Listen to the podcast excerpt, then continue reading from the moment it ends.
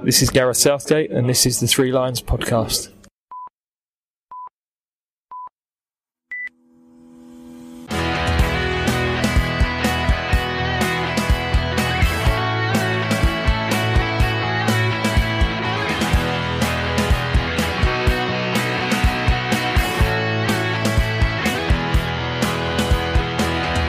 Hello there, and welcome to episode 32 of the Three Lions podcast. My name is Russell Osborne. Thanks for tuning in, and thank you for all the positive messages from the last episode regarding the women's achievement in the Under 20 World Cup.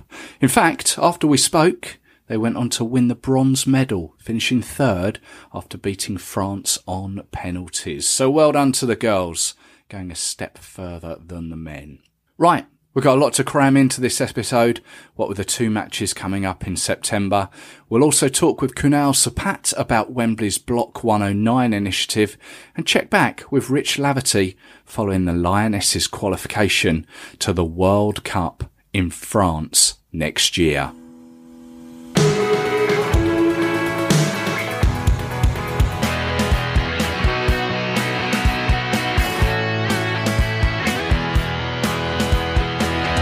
But let's start with the squad announcement for those games against Spain and Switzerland. Gareth Southgate released the 23 man team on Thursday, the 30th of August. However, a few days before, both Jamie Vardy and Gary Cahill had announced their intention to step away from the international fold, unless called upon if there was an injury crisis of sorts. Kind of covered their backs, really, haven't they? Now, I was always of the opinion that you shouldn't retire and your country should retire you. But I've never played international football. In fact, I've never played to any kind of standard, so really, what do I know? Perhaps that viewpoint is kind of dated. Players play a lot more these days, training regimes are different, there's a lot of travelling for top flight players. So why shouldn't they decide when to stop playing? And as they generally say, spend more time with their families. I'd like to do the same, given the opportunity. Both players were in fact tipped to end their careers by bloggers englandfootball.blog and englandfootball.org recently. Uh, in fact, we'll talk squad in a moment, but let's take a look at both players in a bit more detail. Personally, Jamie Vardy didn't really surprise me. In fact, I think it's timed quite well, what with the game at Leicester, to bow out.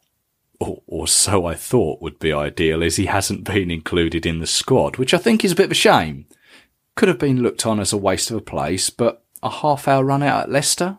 I think that would have been great. It's not often that we England fans have the opportunity to applaud particular players in the moment, is it? He's 31 now, and you must have had your head under a rock if you don't know his well documented rise to the top. Starts out at Halifax and Fleetwood, moves to Premier League side, Leicester, wins Premier League with Leicester, and in that time wins his first of 26 caps for England. His debut came in the uh, the uneventful game away against the Republic of Ireland, which I wouldn't blame you for not being able to recall. He scored seven times whilst wearing the Three Lions, although mostly in friendlies. And who can forget that equaliser away in Germany in the 3-2 win? And also the equaliser against Wales in 2016 in Lens during the Euros. Barkley's found Clyne with a speedy burst, and that's terrific from Vardy! Oh, what a goal by Jamie Vardy! Everything he touches turns to gold. England on terms. Jamie Vardy's first international goal is memorable. Gary Cahill, perhaps, caught me a bit by surprise, although in hindsight, perhaps it shouldn't have. I thought he still had something to offer and wouldn't be the sort to retire. However, he only appeared in the group game against Belgium during the summer, despite having 61 caps to his name. Harry Maguire seems to have forced him out and become Gareth Southgate's more favourable option. Cahill made his debut in a second half substitute for Michael Dawson in 2010 in a 4-0 win over Bulgaria. He missed Euro 2012 with broken jaw, but did feature in 2016 and played all three games in Brazil 2014. Scored five times for England, his first against Bulgaria in 2011 and his last against Nigeria in that Wembley friendly before the trip to Russia. And Eric Dier, who likes to make the runs towards the near post, there he goes. It's over him. It's headed in emphatically by Gary Cahill. A recall for Cahill into this squad. There were doubts about his World Cup place. That will mean a huge amount to the Chelsea man. Well, you saw Gareth Southgate, Steve Holland on the bench. So that squad, in a nutshell. 18 players that went to Russia are retained, whilst Ashley Young, Phil Jones, Nick Pope, and as I mentioned, Vardy and Cahill make way for the return of Manchester United's Luke Shaw, Liverpool pair of Joe Gomez and Adam Lallana, and Burnley's James Tarkowski, and Alex McCarthy of Southampton. The rest of the squad is as follows Jack Butland and Jordan Pickford in goal. Defenders, Trent Alexander-Arnold, Fabian Delph, Harry Maguire, Danny Rose, John Stones, Kieran Trippier, Kyle Walker.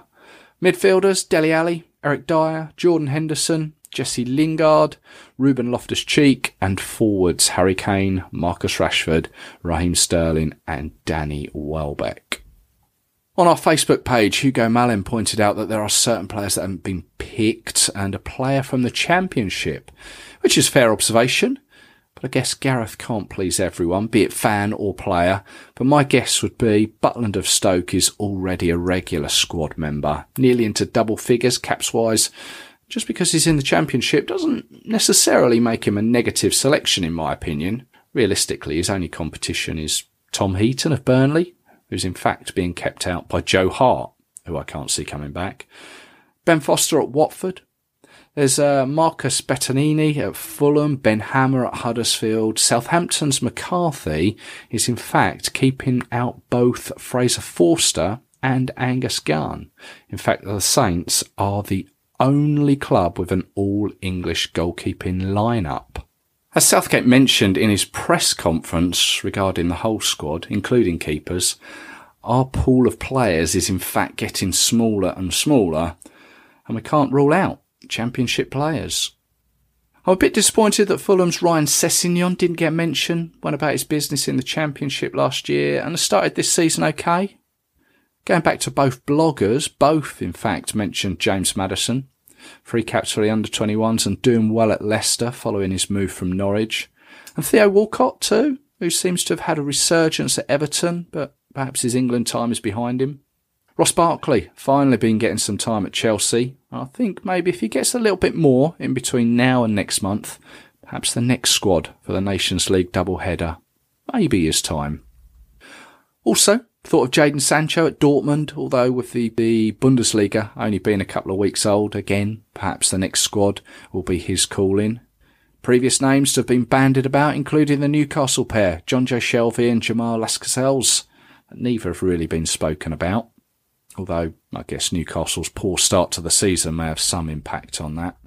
I like the return of Adam Lallana. Always seems to me to be a player who enjoys playing for England. I was gutted that he was just on the standby list for the summer. And delighted as well that he's kept faith with Raheem Sterling. I think his time he, he will show for England what he does for Man City. I think that we'll be looking at a starting 11 to face Spain, barring injuries, Similar to our semi-final team, Pickford in goal, back three of Stones, Maguire, Walker, although, I don't know, maybe replaced by Joe Gomez. Henderson sitting in front, four ahead of him, Dele Alli, Jesse Lingard, Adam Lallana, replacing Ashley Young, and Kieran Trippier on the right side. Sterling and Kane up front. We'll see. If you're interested in the nuts and bolts of the squad, it's represented by five from Tottenham, four from Manchester City, four from Liverpool, three from Manchester United, and one each from Stoke, Burnley, Arsenal, Leicester, Chelsea, Southampton, and Everton. Average age of 24.8, the youngest being Trent Alexander Arnold, and the oldest Adam Lallana. Caps wise, it's a squad with 472 caps between them. Jordan Henderson and Raheem Sterling both on 44, and Alex McCarthy is the only uncapped player. Right, We've spoken about our squad. Let's get the latest on our opposition and their squad.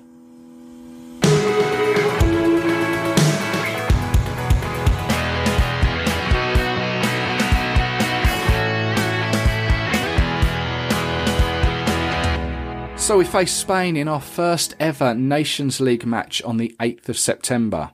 Our first competitive game at Wembley since facing Slovenia in October of last year. Now we've faced Spain on 25 occasions, winning 13, drawing 3 and losing 9. With this being a game with points at stake, is important that we do get off to a good start and add to that winning tally. The last time we played Spain was the 15th of November 2016 when we drew 2-2. A game you may remember where we made multiple second half substitutions, lost our shape, and Spain scored two late goals through Aspas and Isco. We'd taken the lead through a Lallana penalty on nine minutes and then Jamie Vardy scoring just after the break. The starting 11 that day was Hart in goal, back line of Clyne, Stones, Cahill, Dier, Rose, a midfield of Henderson, Lingard, Lallana, and Sterling and Vardy up front. Now let's hop over to Madrid and speak with Fernando Campelo, who is a level two scout for the Professional Football Scouting Association over there in Spain. And hopefully can tell us what to expect from the Spanish. Fernando. Hello, Russell. Hola, hola, how are you? I'm fine, thank you. oh, you, you don't know how hard it's been to uh, track down someone Spanish to, to speak to me. I think you've you've all gone shy after the World Cup. that's that's uh, a good reason. Yes, uh, it was not the, the best performances, and also the all the travel uh, around the, the thing and the and the FA. So I can understand. I, I, guess you're glad all that trouble is over now. Talk us talk us through it quickly from from what what happened.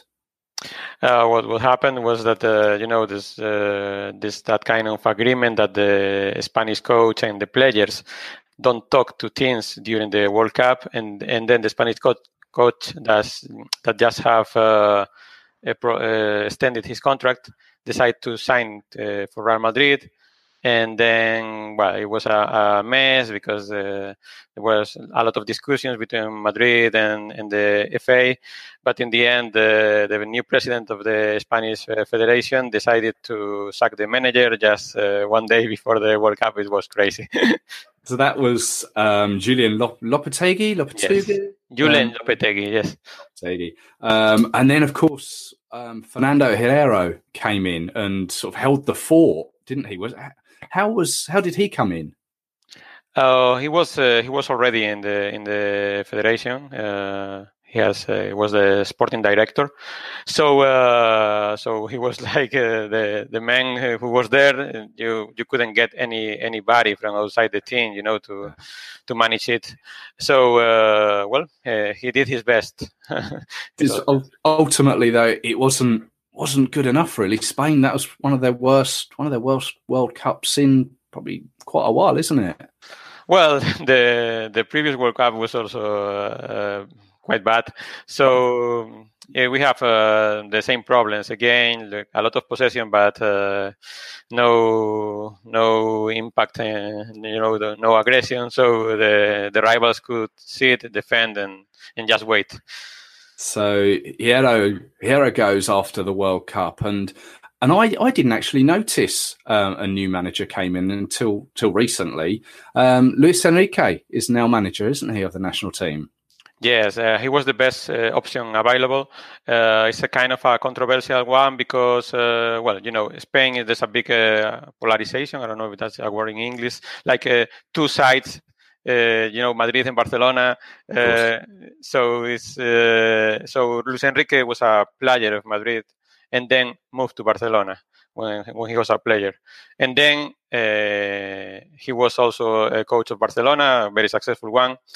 So uh, Madrid press, Madrid fans uh, don't like him, but uh, he was the best coach available, uh, no doubt for me. So I'm happy he's the new national team coach. So you say Madrid fans? Do you do you specifically mean Real Madrid fans or Atletico yeah. as well? Or Sorry, I, I, mean Real Madrid, Real Madrid, fans and Real Madrid uh, press. You know, because here the the press is also very like uh, supporters of a team sometimes you know? Is that uh, is that marca? Is that the the madrid paper? Yeah marca and AS are, are the madrid papers and but uh, it's more like a journalist thing than than the newspapers indeed you know? The newspaper has uh, different journalists and but uh, then and also the radio shows the tv shows there are um, there, there's a there's a wave in Spain with, where a lot of journalists are are very focusing in a team and act like hooligans. uh, Right. Okay. But what about the rest of Spain? How do they feel? Yeah, I, I think uh, I think it's, it's, it's okay. It's uh, a new beginning. Uh, we are full of hope because we, we know Luis Enrique did well at Barcelona. Uh, he he's a good manager. He's uh, very prepared. He has a good technical staff. So I think uh, we we are expecting a lot from this new beginning, and we expect to come back to the to the best moments of Spain. So we're we're speaking on Friday the thirty first of August, and over in Spain that he's announced his first squad, hasn't he? Today, how how's that gone down? Who, any surprises? Yeah, there's, there has been some surprises and a lot of criticism, but that's uh, always the same when that's that's uh, football, isn't it? Yes, yes, it's, it's, it's, the same every time there's a new list. There are people saying this player should go, this player shouldn't, but uh, I think it's uh, it's a Luis Enrique has uh, his ideas very clear, you know. So there are some surprises, like for instance, uh, Jordi Alba is not in the in the squad, and and and Luis Enrique had Jordi Alba in Barcelona. There are rumors that they didn't get on very well, so that could be one of the reasons. Uh, also, Koke from Atletico Madrid is also out of the list, and then among the surprises we can we can say that uh, uh, Rodri from Atletico Madrid, a new player, uh, and Suso from AC Milan also is one of the biggest surprises in, in this list. Um, well, also Pau Lopez, uh, who was at the, the, Spurs but didn't play a single match, I think, only from the for the reserves, is uh, the third oh. goal, goalkeeper of the of the list. I see, I see. Uh, and there's some big, big spaces in the national team now, isn't there? Because Iniesta and uh, Gerard Piqué both retired since the World Cup. Are they are they big boots to fill for these players? Is Luis Enrique going to have trouble there? Yes, of course. Iniesta, Piqué, and Silva are, uh, are key players, and now they are li- they live. The, we don't have players like that. Uh, indeed. Uh, in the case of uh, Piqué, Luis Enrique talked to him, trying to convince him to, to come back to the national team, but uh, he rejected that option. So, well, we have the players we have now, the 23 players uh, for these matches, and they have to to grow, to improve, and to to make this team big again. And not wanting to put too much emphasis on the the the issues of of Madrid, but is there going to be any? Oh, I've read a little bit here, maybe a bit of need or a bit of trouble with Sergio Ramos and Luis Enrique. Is that an issue? Today in the press conference, there was a uh, was a journalist that tried to go that way uh, because uh, Luis Enrique didn't talk to Ramos before the the list.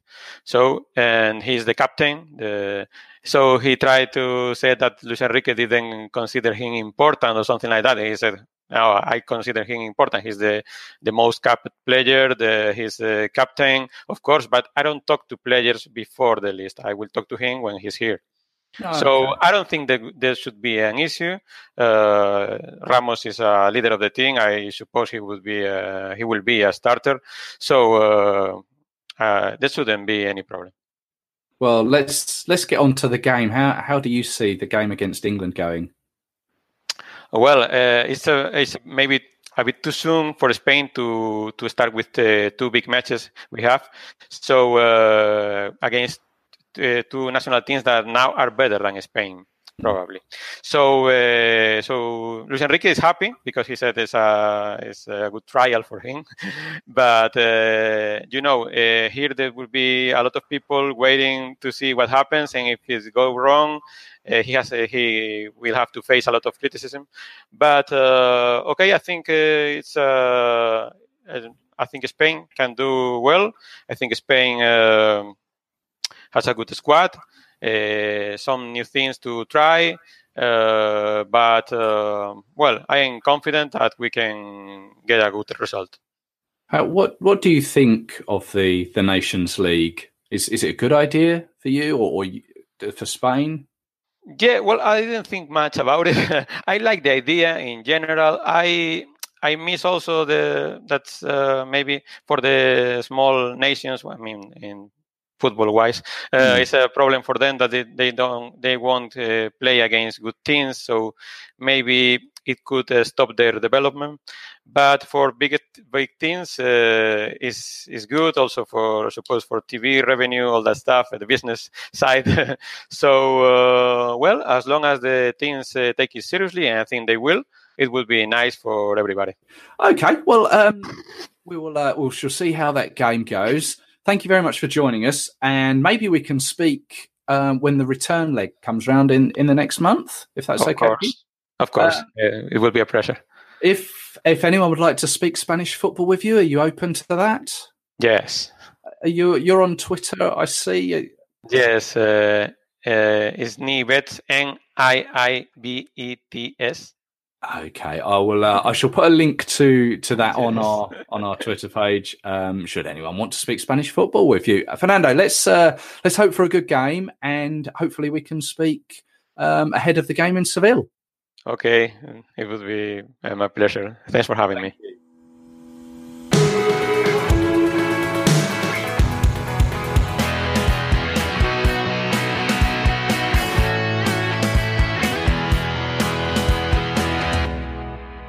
Now, three days after facing Spain, we take on Switzerland in a friendly, Tuesday the 11th, up at Leicester. As I gave you the stats for Spain, here are the ones for the Swiss. Now we've met 24 times, won 16, drawn 5 and lost 3. Our most recent was the 8th of September 2015. 2-0 win at Wembley in a Euro 2016 qualifier. Harry Kane coming on as a substitute for Jonjo Shelvey. He opened the scoring and then Wayne Rooney with a late penalty. The side that day, Hart, Clyne, Shaw, Smalling, Cahill, Milner, Delph, Oxlade-Chamberlain, Shelvey, Sterling and Rooney. Now we're zigzagging all over Europe here. A while back, I got the lowdown on Swiss football with Oliver Zesiger. Here is what we spoke about. Now, with the, the England Switzerland game taking place, we're recording um, a little in advance of that game. But I'd like to welcome Swiss football expert and co-manager of the Football Manager PC game, Oliver Zesiger. Hello, Russell. Um, hi, guys. Yeah, uh, co-head researcher for Switzerland with football. Ah, I see. That, that's quite a high up position, is it? It's, it's, it's good, yeah. I'm basically the boss for uh, for the highest Swiss league and the under 21s and under 18s. So uh, that's my position at Football Manager. I see. I've got to be honest. I, I've never played the game. Computer games have, have not really been my my thing. So uh, you might have to educate me at some stage. No problem. No problem. so um, Switzerland coming to Leicester next month um, for the the kick it out friendly. What's going on in Switzerland post World Cup? A lot actually, and nothing on the pitch. To to be fair, um, there was a controversy with the Swiss Football Association during the World Cup. I mean, you, you certainly uh, saw the double eagle affair with Shaqiri and Xhaka. That caused problems. Then uh, our national manager, Vladimir Petkovic, refused to give a press conference after uh, going out against Sweden.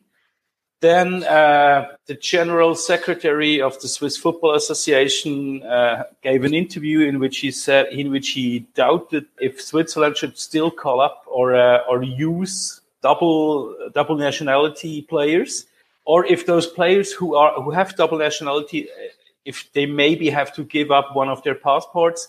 And uh, subsequently, he was uh, let go, or he went by himself. Um, and then there was uh, a little bit of uh, a scandal around Valon Behrami and Vladimir Petkovic because Petkovic said that he won't call up Behrami, Lichtsteiner, um, Djourou, Edimilson Fernandes, and who else? Dzemaili for those games against Iceland and England. And Behrami misunderstood it, probably, in my opinion and was very angry on social media. Gave an interview in Swiss TV and was very angry about uh, which he thought he was uh, basically pushed to retirement, which in the end probably wasn't true.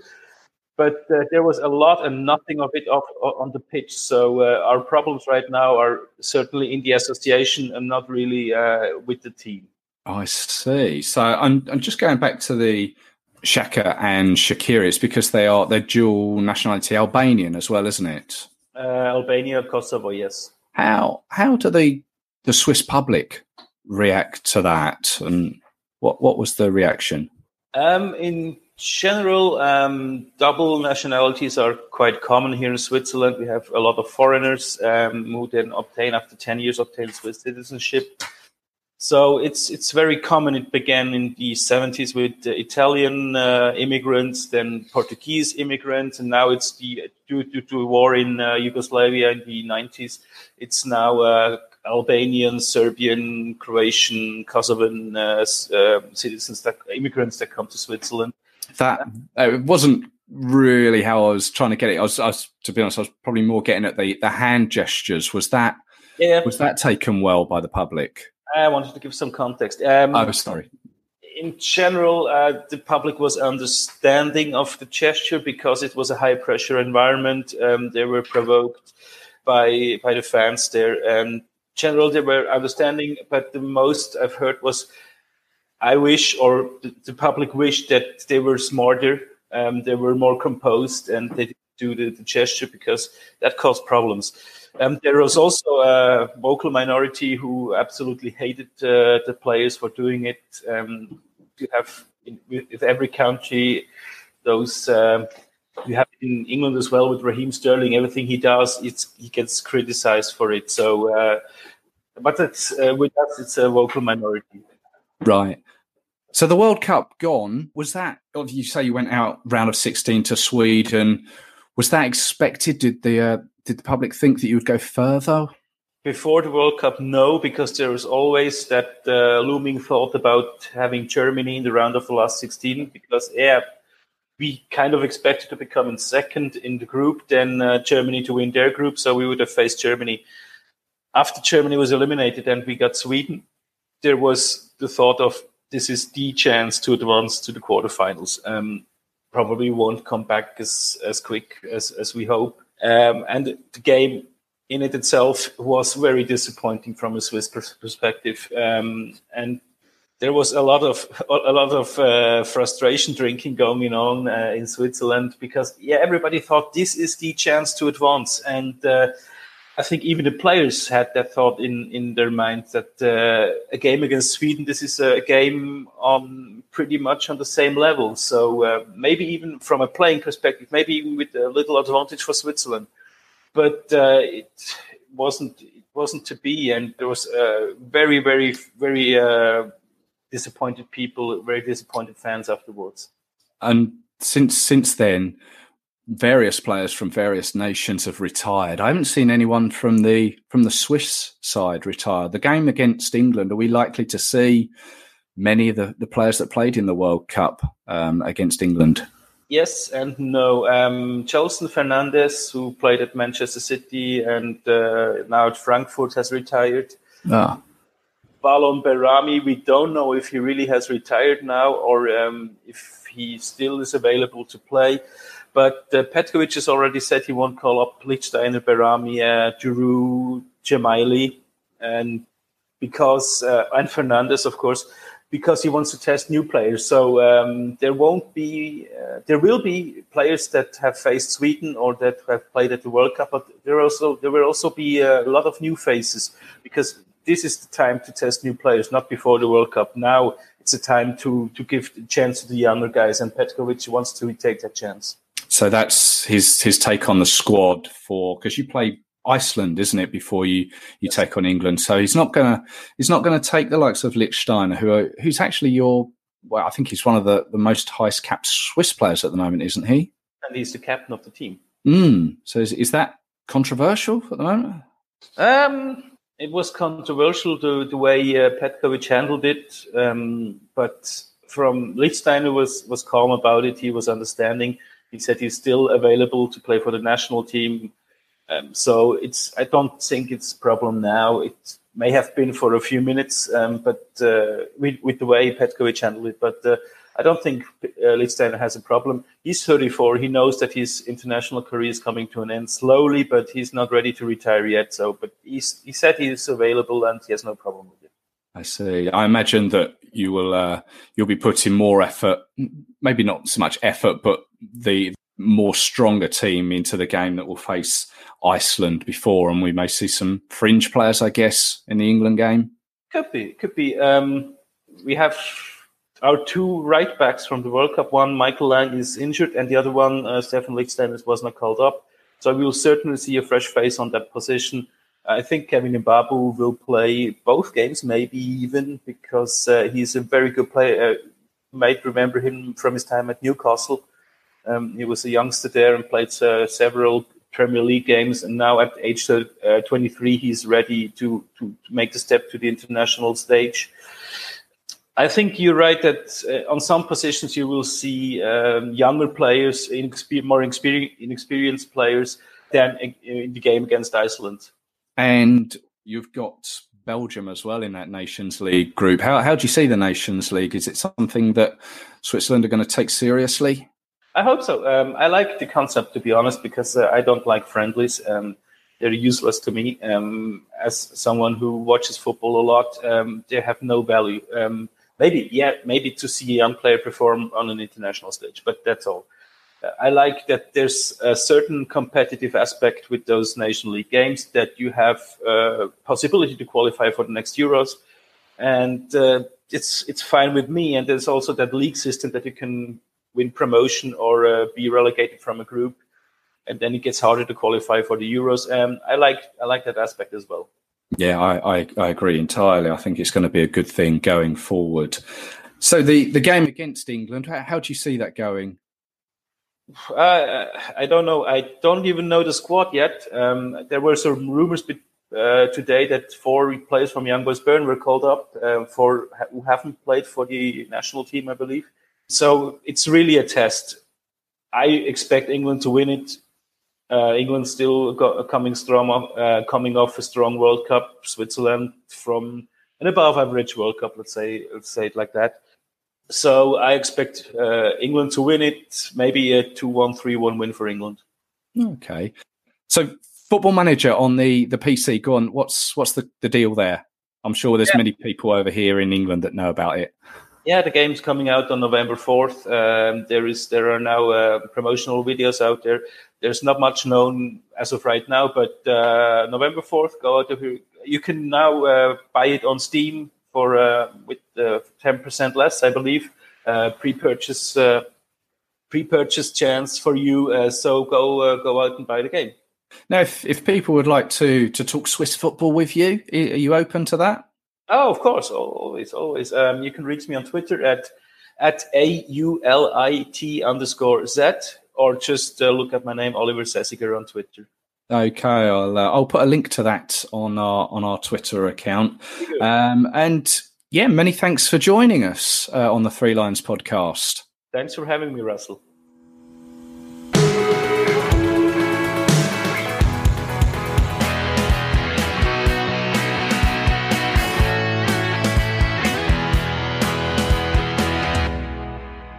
So England returns to Wembley on Saturday, the 8th of September, when we face Spain. And you may have noticed in recent times a bit more of an atmosphere around the place, especially behind one of the goals. It is an initiative uh, called Block 109. Um, and here to talk about it and talk to us is uh, Kunal Sapat.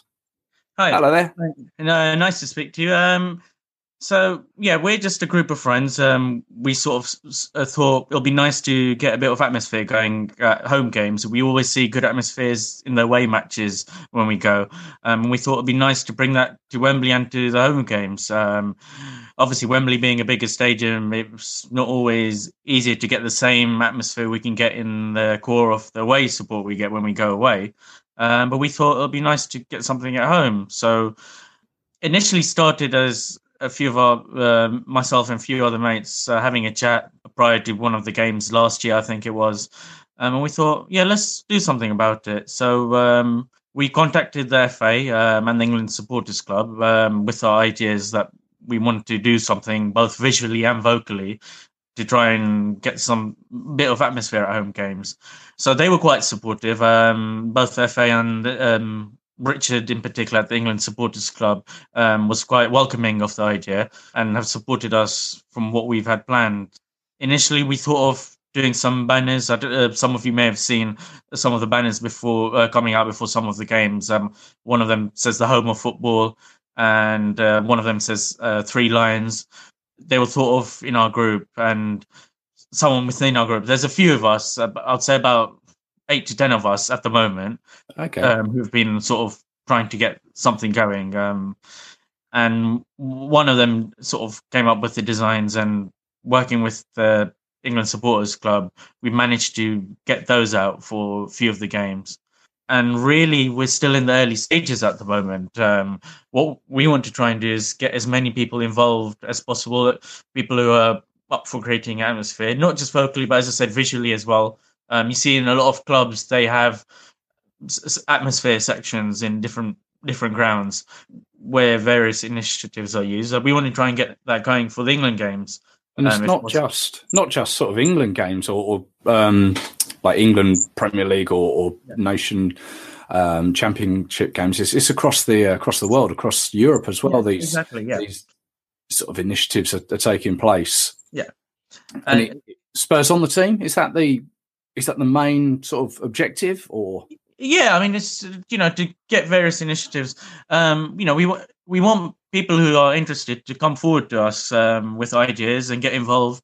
Um, obviously, we're on Twitter um, at uh, Block 109. Um, we've set that up as our social media account um, at the moment. And to be honest, anyone who wants to get involved has any ideas to just uh, come forward to us. And, you know, going forward, hopefully we can create um, more initiatives with regards to the atmosphere going forward. And I, I generally sit front row, upper tier, above you guys um, yeah. when I go, and and you can hear um, you guys well, or that particular block or that area really getting behind. The, excuse me, getting behind the team. Um, I mean, can it grow? Why, why was it 109? Was it? Uh, well, I mean, well, behind the goal in the home, well, the home end as they sold it, you know, the that side as the home end. You know, we thought home your home end would be a good place to start uh, Block 109 initially because for the last few years that's sort of been unofficially where people have been, you know, creating atmosphere from. So you know, we, we thought of sticking to that area as a start, um, but we're not limited to that area. We want it to spread across, you know, the whole stadium or you know across different areas of the stadium. Um, you know, if possible. Um, it's just we started with the home end.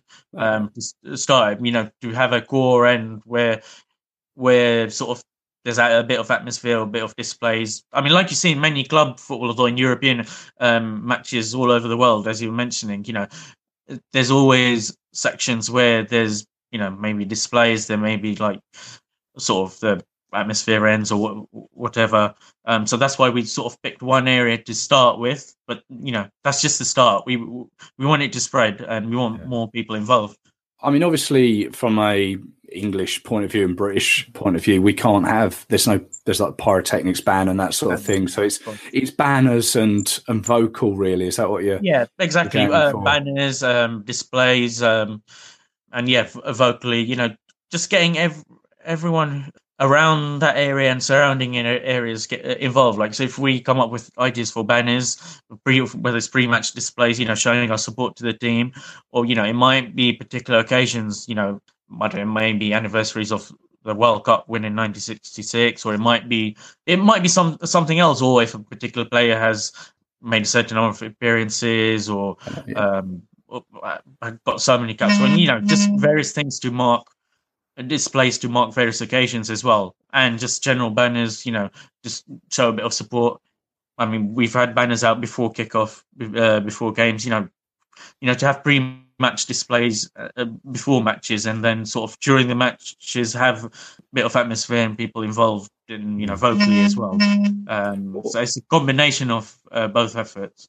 So the um, the I know the two banners you you mention above the the goal, the three lines, yeah. and the home of football. Yeah. What frustrates me, I mean, they look fantastic, but what frustrates me is they have to come down, don't they, before? Yeah, because off. obviously they're a bit well, I mean, because they can't have them hanging down the whole match because uh, they'll block views, or you know, Could because it- they're quite big. So Could they not be made so that they could hang out all, yeah, I the mean, game? I mean, g- going forward, uh, we want to create some permanent banners, uh, you know, with various ideas um, going across the stadium, or maybe even like some going permanently at the you know back of the home end or elsewhere. I mean, going forward, we want to do more of those. Obviously, Yeah. ones that are perm- you know permanently there throughout the whole match, rather than just coming down.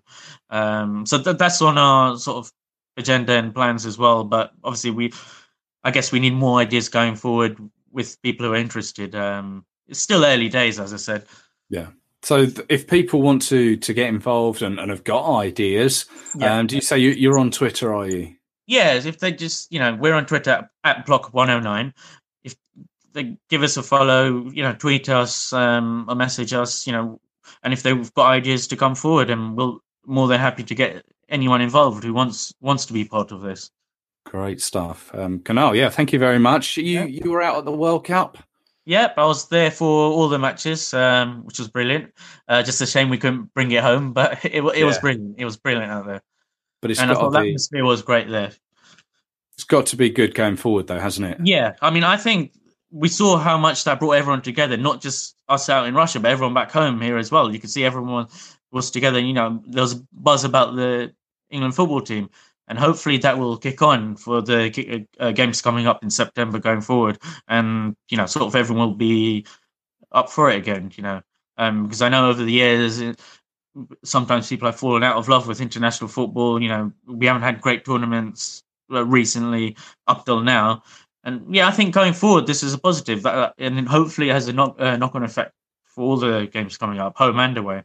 Yeah, no, I agree. Just think going back to um, the the initiative, is it just a Wembley based um, Um, thing, well- or, or will you be going? We be going on the road to Leicester afterwards? Well, I mean, myself and uh, my friends who sort of started this initiative, we're going, you know, to Leicester, and you know, Mm. we were in Leeds for the uh, pre-World Cup friendly as well. Initially, f- to start with Wembley, with the home home games at Wembley, but obviously, if we're going on the road like we are at Leicester or elsewhere, potentially in the you know future away matches as well, where it's always great atmosphere anyway. But you know, we want to go to sort of do all England matches, home or away, um, and whether it's at Wembley or on the road. You know, we want it to sp- spread to that as well. Um, but I think initially it's just sort of to get Wembley, you know, to get the atmosphere up at Wembley to, to start with, uh, with some of the home games and sort of build going f- forward. Gotcha, gotcha. Well, I'm going to scratch my brains. I'm going to maybe come up with something and uh, and get an idea across to you, and we'll uh, Yeah, we'll see where we can go from there. Um, but thank you very much for joining us. Yeah. Appreciate that, and uh, yeah, good luck with the initiative. And you can Yeah, find them on. Yeah, well, I'll put a uh, a link to to your Twitter via ours as well. Okay, brilliant. Okay, Kunal, thank you very much for joining you. us.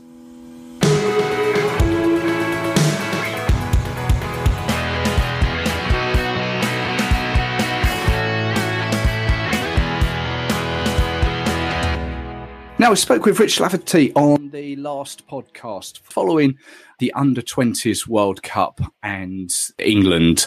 And I'm sure we'll get onto that very soon. But I'd like to introduce uh, Rich back onto the podcast. Rich. Thanks for having me back on.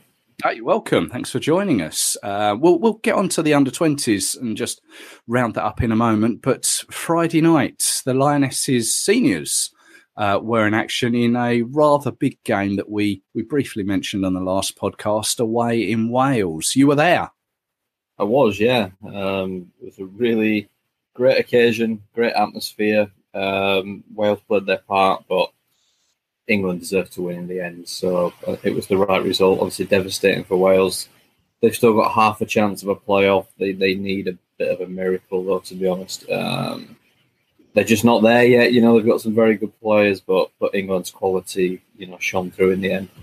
did shine through in the in the second half, wasn't it? Because the first half there was a, a couple of incidents that, well, not when um, well, they certainly didn't go unnoticed, but they didn't they didn't count. Um, Nikita Parris scored, but was then deemed offside, and then Wales had a had a penalty disputed, didn't they? What what was your take on both of those?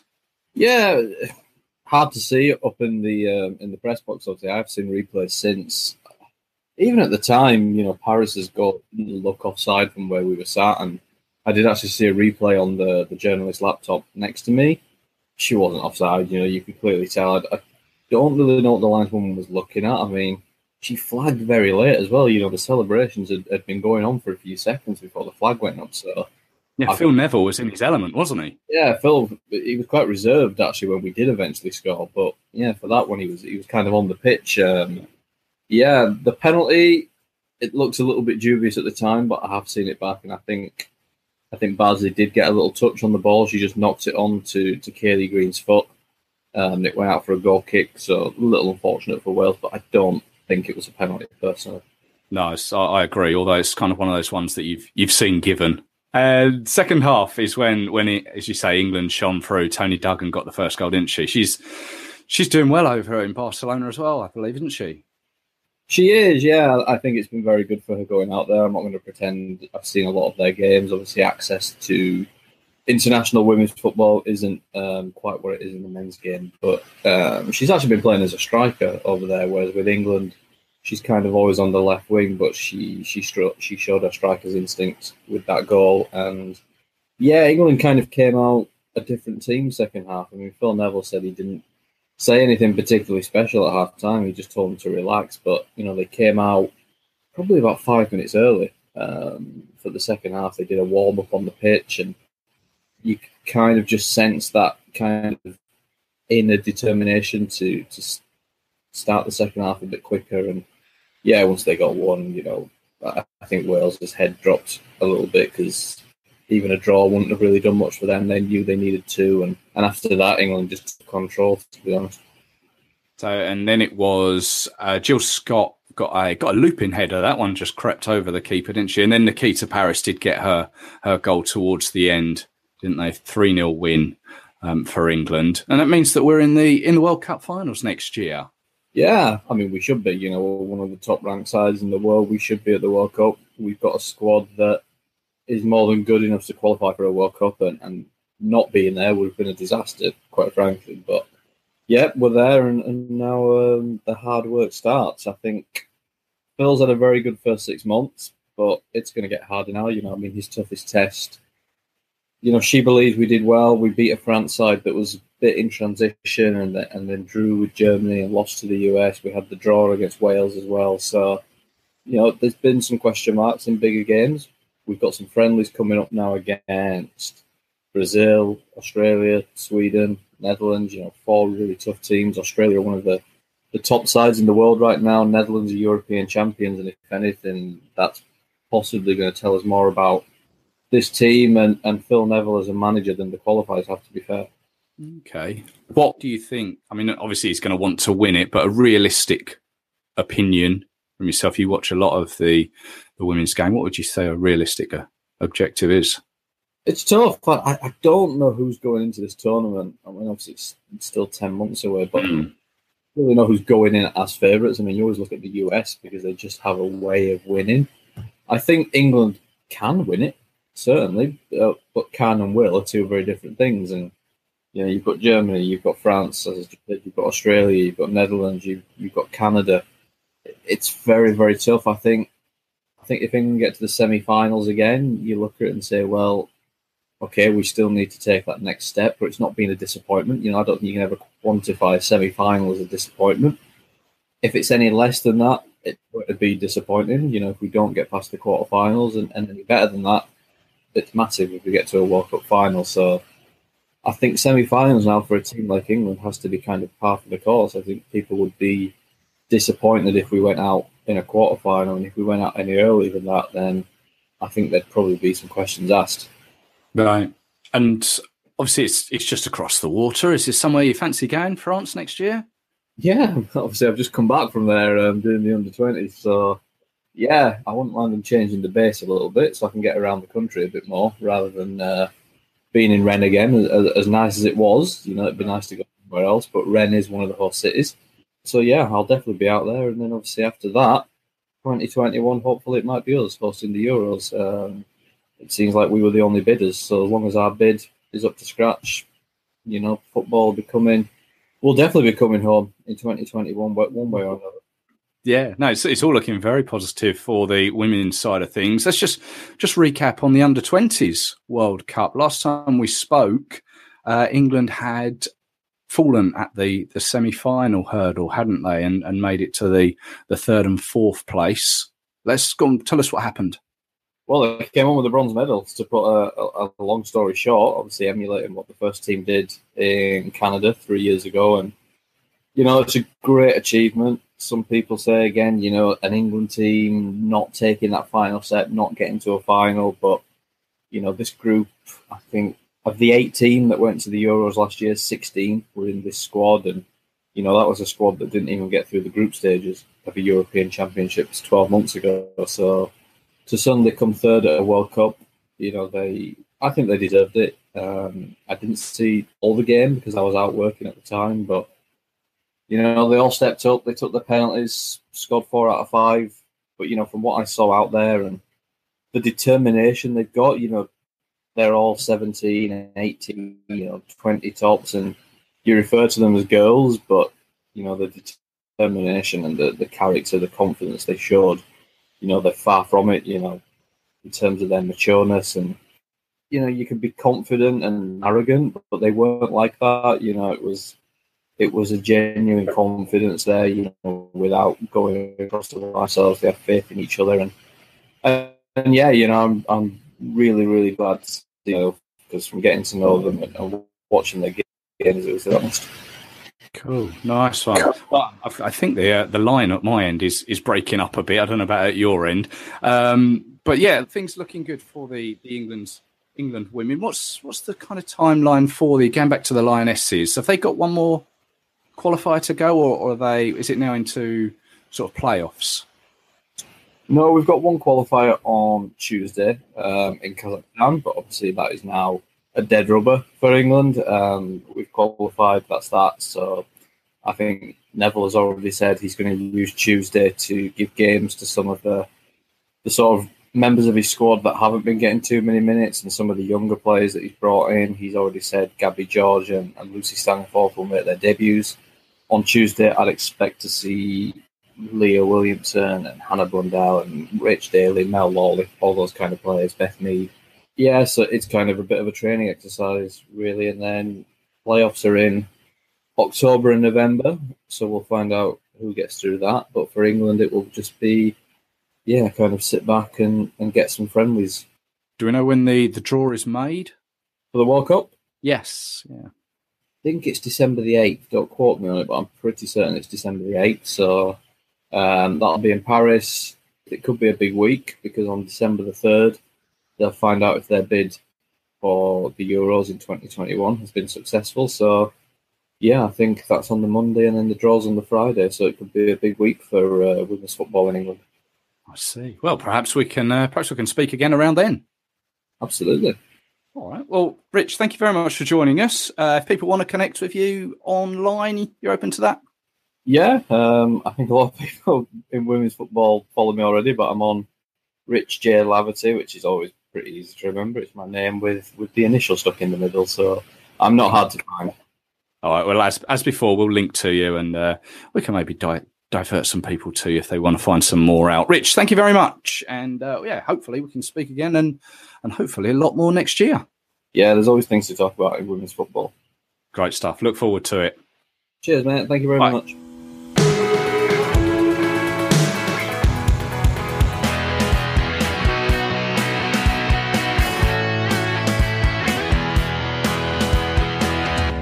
There we have it. Another fun filled, action packed Three Lions podcast. I hope you've enjoyed it.